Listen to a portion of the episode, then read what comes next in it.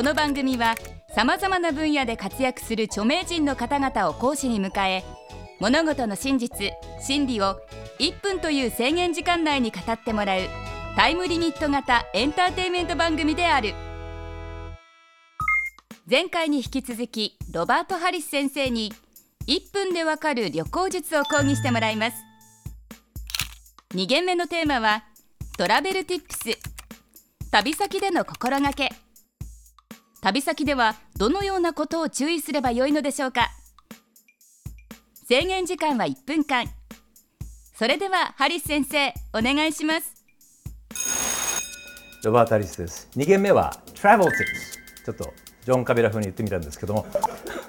あのまあ旅行していてどういうことを注意するか。まずはですね結構貧乏旅行する若者が多いんだけど1日に1回ぐらいはですね、まあ、ちょっと洒落たカフェに入ってこういうね洒落たバーとかカフェに入って優雅にコーヒーを飲むと。あの貧乏に旅行するのはいいけども心が貧乏になってはいけないんでなるべくそういった、え、時間を設けるのはいいと思います、えー、2番アメリカやヨーロッパのですねちょっとこうおしゃれなあの繁華街がありますよね。デパートがあったり。そのすぐ裏に結構危険なところってねアメリカとかヨーロッパあるんですよ。そういうところをですねこうちょっとこうルイ・ヴィトンのカバンなんか下げながらほわーっとして歩く人がたまに見かけるんですよ日本人の。特に女性が多いんで。そういうところは危険を察知するアンテナをなるべく持っていった方がいいと思いますね、えー、3番、えホテルに部屋に入って全然気に入らなかったらもうすぐロビーに行ってですねフロントに行って文句を言うべきです。で文句を言いたいんだけどももうこれで時間ですね。ダメだな。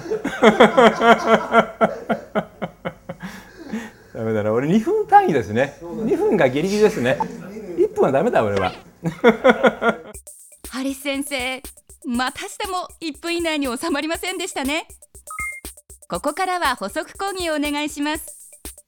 あのホテル僕結構いいホテルも泊まるんですよ。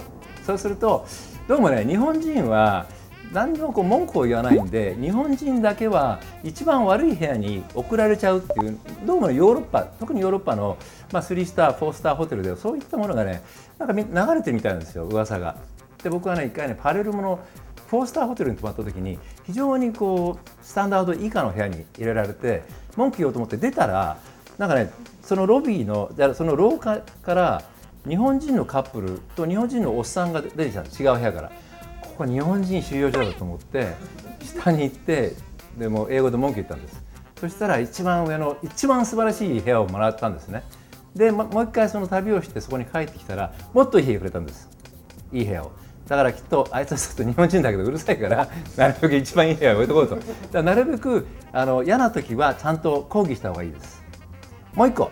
最後はですね自分探し。自分磨きの旅はやめてほしいです。あのね 若者は結構それやりがちなんだけどそうする人って結構ねこう目が内面に向いてしまって眉間にしわが寄って旅を楽しんでないんですよね。苦行のなんか行みたいになっちゃってるんでそうすると人が寄ってこないしいい景色も見えなくなってしまうんであのつまんないです。だから自分探しは置いといて旅を楽しんで目を外に向けているといろんな友達ができてその関係の中になんか自分っていうのは見えてきますから。ちょっと真面目なこと言っちゃいましたけどね。はい。以上です。本日の講義はここまで。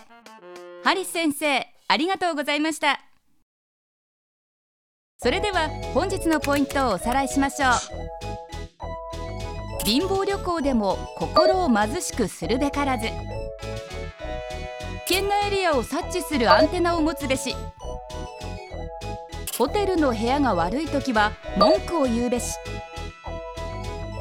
アリス先生は2分でわかる大学の講師に向いている。ロバート・ハリス先生次回の講義は旅先ではこんな人に注意しろです。皆さんの出席をお待ちしております。ハリス先生は嗜好品 TV にも出演しております。嗜好品 TV もぜひご覧ください。分でわかる大学ホームページでは過去の講義も見ることができます。1分でわかる大学のホームページは www.andsmile.tv テレビスマイル1分でわかる大学。本日はこの辺で閉校。